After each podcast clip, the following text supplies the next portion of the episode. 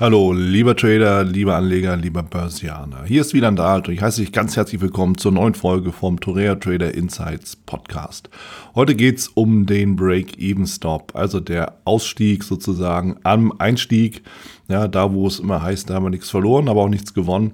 Und warum der falsch ist, das erkläre ich dir gleich im Podcast. Bevor wir starten, hier noch der Risikohinweis und Disclaimer. Alles, was ich hier sage, ist natürlich aus meiner persönlichen Sicht der Dinge und weder eine Aufforderung zum Kauf noch zum Verkauf. Wenn du dich dafür entscheidest zu handeln, dann handelst du auf eigenes Risiko und auf eigene Gefahr. Bitte lies dazu auch meinen Disclaimer unter den Shownotes und jetzt wünsche ich dir viel Spaß.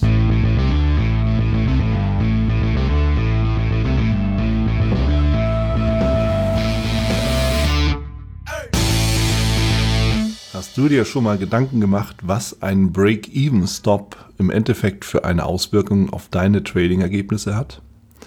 Halten wir zunächst mal kurz fest, was ist überhaupt ein Break-Even-Stop? Ich denke, die meisten und du wahrscheinlich auch, kannst das gut einordnen, aber für alle Fälle, ich sage einfach nochmal, worum es da letzten Endes wirklich geht, wenn wir über Break-Even reden. Stell dir vor, du öffnest eine Position, Long oder Short, ist hier mal egal. Und die Position, der Marktpreis, der geht so in die Richtung deiner Trading-Idee. Das heißt, angenommen, du sagst, du willst eben long gehen, setzt also auf eine Kaufposition. Dann steigt der Marktpreis an, ein Stück weit nach deinem Einstieg. Du bist schon ein bisschen im Gewinn. Und aus irgendwelchen Gründen bist du der Meinung, du möchtest deinen Stop nachziehen, um eben einfach deine Verluste zu reduzieren. Also die potenziellen, dein Risiko zu reduzieren. Und weil du eben schon beim Nachziehen bist, sagst du eben, okay, dann setze ich den eben auf Break-Even, auf meinen Einstiegspunkt, dann kann mir da ja nichts mehr passieren.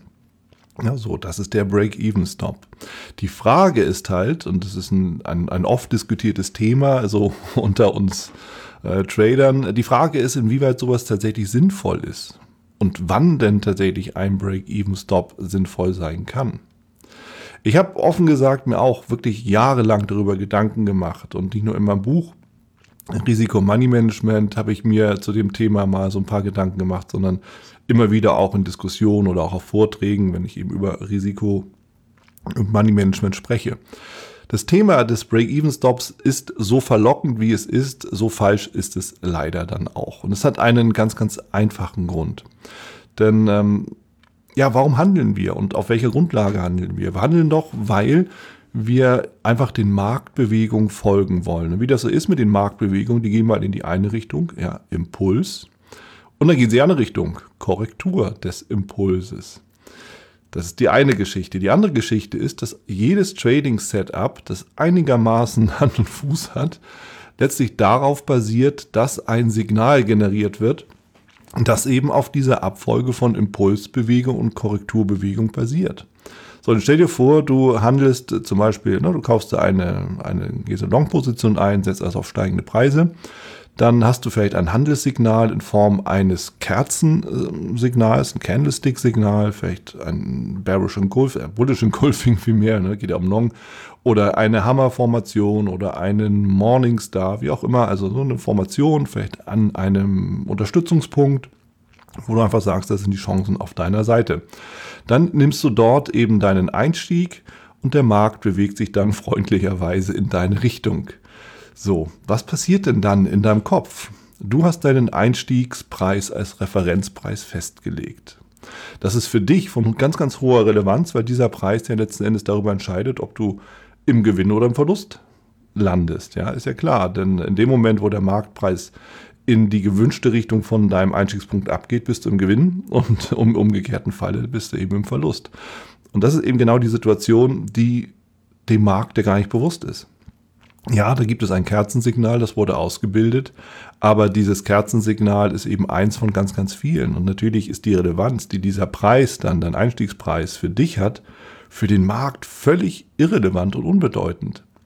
Das bedeutet, in dem Moment, wo du im Endeffekt deinen Stop auf Break-Even ziehst, auf einen Punkt, der keine Relevanz für den Markt hat, stellst du dich im Endeffekt mitten in eine Bewegung hinein. Und das bedeutet, diese Abfolge von Impuls und Korrektur wird dich dann irgendwann aus deiner Position rausholen, aus dem einfachen Grund, weil du mitten in der Bewegung drin stehst, in dem Atemrhythmus des Marktes sozusagen, Und das ist etwas, was regelmäßig vorkommt, was ich immer wieder beobachte. Und ich kann es aus meiner eigenen Erfahrung sagen, ja, die Verlockung ist einfach groß, auf Break-Even nachzuziehen, ja, wenn der Markt schon ein bisschen gegangen ist. Aber wenn du dir einfach mal die Charts anschaust, deine Lieblingswerte oder der Werte, die du eben regelmäßig handelst, auch in deinen entsprechenden Zeitfenstern, wirst du feststellen, dass der Kurs dann, und das ist das Erschreckende daran, relativ sicher an deinen Einstiegspunkt wieder zurückkehrt, und zwar genau an diesen Einstiegspunkt, dein ursprünglicher Stop-Loss im Endeffekt aber mehr oder weniger, oder oft genug jedenfalls, nicht berührt worden wäre. Das bedeutet, dass du dich mutwillig aus deiner Position rausbegibst, die potenziell gewinnbringend ist, und dieses Durchatmen, ja, von Impuls und Korrektur deinen Stop-Loss oft genug eben dann nicht berührt. Und das bedeutet, dass du dich aus einer gewinnbringenden Position rausgeholt hast und die nächste Position, die natürlich in den Verlust läuft, dann deine gesamte Performance zerstört. Ja, was ist dann die Moral von der Geschichte? Meine Empfehlung ist es, sei ganz, ganz zurückhaltend, wenn es um den Break-Even-Stop geht. Was du aber vielleicht machen kannst, ist zum Beispiel, dass du deine Position vielleicht halbierst, und zwar in dem Moment, wo du genau dein Risiko einmal erreicht hast. Ja, also du riskierst ein R, sagen wir mal, du bist im DAX, Long, DAX Future nehmen wir mal, sagen wir, du hast dann 10 Punkte Stop-Loss, dann gehst du vielleicht mit 2 Positionen rein und verkaufst eine Position nach 10 Punkten, was bedeutet, dass du dann dementsprechend 10 Punkte Gewinn hast, was genau deinem Stop-Loss entspricht. Den Rest der Position lässt du dann laufen bis zu deinem Gewinnziel, das du idealerweise auch hast. Der Vorteil daran ist, du hast jetzt in dem Moment einen Gratis-Trade. Du hast den Gesamtverlust direkt schon ausgeglichen durch deinen Teilverkauf, hast aber noch das Potenzial, dementsprechend dein Gewinnziel zu erreichen und einen gewinnbringenden Trade zu machen, ohne dass du in irgendeiner Art und Weise eingreifen musst. Damit wir uns richtig verstehen, das kannst du natürlich auch mit dem CFD oder mit Mini-Future machen. Ja, all das ist natürlich möglich, oder auch mit einem anderen Produkt. Die Idee ist immer übertragbar auf deinen Markt, auf dein Produkt, auf dein Underlying. Ich hoffe, dieser Tipp hat dir da ein Stück weit weitergeholfen. Und schau ruhig auch nochmal deine Charts an dementsprechend und überleg genau, wo hattest du mal einen Break-Even-Stop gesetzt, weil du es einfach nicht ausgehalten hast, und wo hat er dich völlig ungerechtfertigt rausgeholt, einfach ja, weil du deinen Verlust nicht aushalten wolltest, beziehungsweise den eben auch unter allen Umständen vermeiden wolltest. Das war's auch schon wieder hier im Torero Trader Insights Podcast. Ich freue mich, dass du dabei warst, und ich wünsche dir natürlich viel Erfolg bei der Umsetzung der Impulse. Denn wenn wir über Impulse sprechen, dann heißt es natürlich auch für dich, dass du überlegen musst, wie kann ich das in meine persönliche Praxis am besten auch umsetzen, adaptieren, und dabei halt eben alles Gute, viel Erfolg. Wenn dir der Podcast gefällt, dann teile ihn auf jeden Fall mit deinen Freunden, Bekannten und all denen, von denen du weißt, dass sie sich für Börsenhandel und Trading interessieren. Hinterlass mir gerne auch eine Bewertung oder schick mir eine E-Mail, wenn du mit mir in Kontakt treten möchtest. Folge mir auf Facebook.